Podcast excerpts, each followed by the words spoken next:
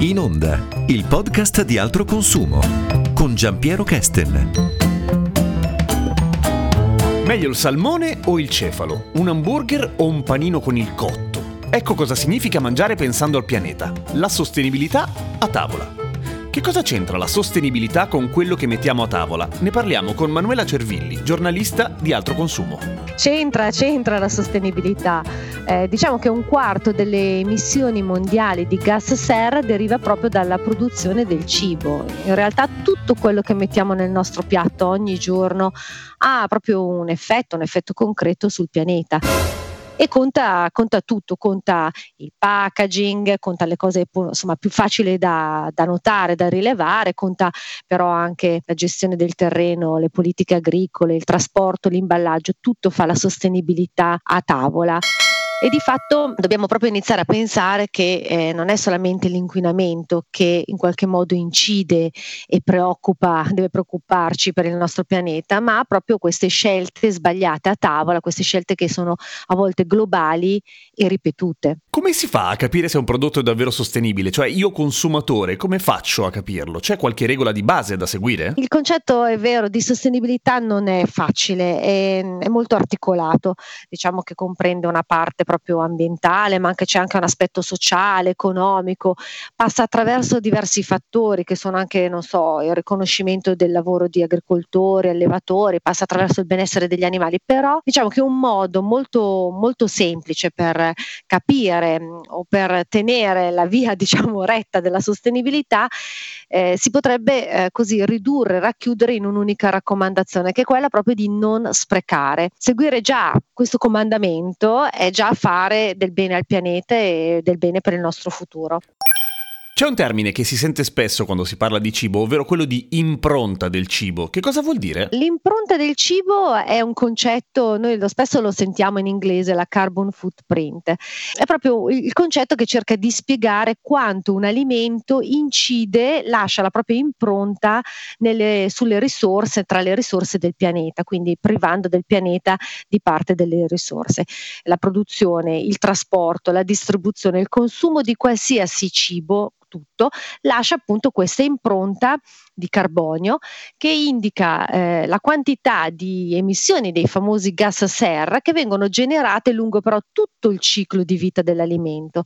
Naturalmente non è che è un calcolo che si riesce a fare lì per lì e che ne, noi possiamo fare, lo fanno per noi gli esperti. Se si va su internet si trovano, diciamo, tantissime tabelle che riassumono i dati della carbon footprint di ogni alimento. Naturalmente il consiglio è sempre di andare su siti con fonti affidabili tipo l'O M S, il W W F, la rivista Science. Lì si trovano e si possono proprio leggere i dati di quanto incide ogni alimento sul nostro pianeta. Ha un impatto grande quello che mangiamo? Sì, eh, ha un impatto, poi dipende dal tipo di cibo, però alcuni alimenti effettivamente consumano il nostro pianeta. Spesso si pensa in modo errato che eh, sia proprio la, la distanza, il trasporto, il commercio, il packaging, cioè l'imballaggio, che incidono fortemente sulla sostenibilità di un prodotto. In realtà è il cibo in sé che eh, in qualche modo ha un impatto sul nostro pianeta, è proprio il tipo di alimento che mangiamo che determina il suo impatto ecologico. Per esempio, non so, la carne bovina, la carne bovina è terribile, l'alimento meno sostenibile mm. che noi al, produciamo, ma ci sono anche altri, altri cibi che in qualche modo potrebbero sorprenderci dal punto di vista negativo. La cioccolata, per esempio, drammaticamente ha una forte impronta ehm, di carbonio e dunque è nella classificona che fanno questi esperti sicuramente eh, messa peggio di alcuni tipi di carne come potrebbero essere quella di, di maiale o quella di pollo. Questa è una pessima quindi notizia. È una pessima notizia, bisogna però farsene una ragione, cercare quindi magari quando si compra il cioccolato di prendere un cioccolato magari di quelli eh, che sono fatti con il cacao più sostenibile, perché in questo modo si, eh, diciamo, si riduce un po' il suo impatto. In ogni caso, adesso torniamo al, all'esempio della carne bovina. Per avere un chilo di carne bovina, quindi quella che usiamo per fare l'hamburger, sì, vengono prodotti quasi sessanta chili di anidride carbonica equivalente, che è non è nient'altro che il totale di tutte le emissioni di questi gas a effetto serra, che sono in qualche modo associate o direttamente o anche indirettamente, quindi in tutto il ciclo di produzione, al prodotto oppure al servizio. Questo significa gas serra, la famosa anidride carbonica, ma anche per esempio il metano, quindi eh, c'è tanta roba dietro alla produzione di questo piccolo chilo di carne bovina. E noi cosa possiamo fare effettivamente per ridurre l'impronta di carbonio di quello che mangiamo, di pranzi, di cene? Dobbiamo fare tante scelte. Gli studi dicono chiaramente che proprio a livello di gas serra il cibo che si sceglie di mangiare, proprio il cibo di per sé, è molto più importante della strada che questo cibo fa, che percorre per arrivare sulla nostra tavola. Quindi ci sono delle grossissime differenze nelle emissioni di gas serra prodotte per coltivare un ortaggio o per allevare un, ani- un animale. Quindi se noi torniamo al nostro esempio della, della povera mucca, un chilo di, di, di carne bovina produce sessanta chili di gas serra, un chilo di piselli ne emette solo un chilo, quindi si vede proprio la differenza di quante energie risucchia alla terra la produzione di un ortaggio o l'allevamento di una bestia. Quindi diciamo che poco importa se uno decide di mangiare la carne piemontese perché è vicino a casa, rinunciando alla carne argentina, cioè in realtà bisognerebbe proprio rinunciare alla carne bovina o comunque ridurla al minimo e scegliere magari prodotti, proteine eh, vegetali. Tra l'altro eh, l'Istat dice che mangiamo tantissima carne, quindi se la riduciamo ci fa solo bene. Ok, quindi diventare vegani effettivamente ha una serie di conseguenze virtuose anche dal punto di vista ambientale, ma ci sono anche altre cose che possiamo fare, altri consigli? Sì, ci sono tante, tante cose che possiamo fare. Allora, non è che l'acquisto locale non vada bene, sicuramente scegliere prodotti locali eh, è un ottimo passo per il nostro, eh, per il nostro ambiente, per la, il pianeta, ma devono essere davvero a chilometro zero. Non è che scegliere le arance italiane che arrivano dalla Sud Italia è, è diciamo una scelta ecologica, perché mh, l'acquisto locale è un acquisto che deve essere almeno nel raggio di trecento chilometri, quindi se compro della frutta che arriva dalla Puglia e abito in Piemonte, comprarla dalla Puglia o dalla Francia vicina non è che cambia molto.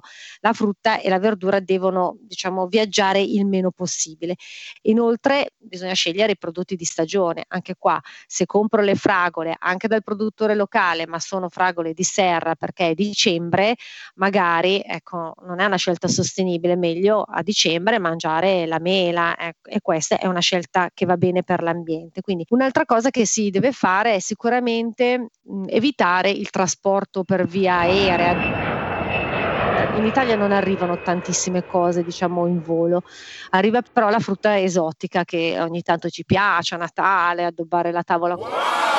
Quella è, è, spreme molto le, le risorse, perché partono aerei per portarci sti manghi, quindi se proprio uno decide di fare una scelta ecologica, decide di rinunciare alla carne, se poi dopo si, eh, si fa incetta diciamo di mango che arriva dal Brasile o di na- ananas dal Costa Rica, comunque non facciamo del bene al pianeta. Quindi bisogna sempre trovare un grandissimo equilibrio, quindi essere sostenibili è proprio un intreccio di scelte, ecco. Quindi alla fine meglio il salmone o il cefalo, un hamburger o il panino con il cotto? Alla fine meglio di sicuro il cefalo. Eh, la maggior parte dei pesci che arrivano sulla nostra tavola eh, purtroppo sono pochissimi, magari dieci o quindici tipi di pesce, in realtà sarebbero mille quelli che possiamo trovare nei banchi dei supermercati, però la maggior parte purtroppo sono pesci vulnerabili che rischiano l'estinzione. Il salmone, il tonno rosso, il pesce spada. Il cefalo no, il cefalo è una specie molto diffusa nel Mediterraneo, sia che venga pescata sia che venga allevata, quindi non ha rischio di estinzione, si può mangiare tranquillamente. E invece per il panino la notizia non è né cotto né hamburger, il panino se facciamolo con la frittata, con le verdure di stagione, ecco.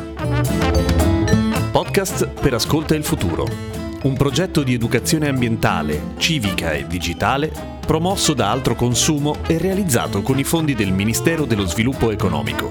Ripartizione duemilaventi.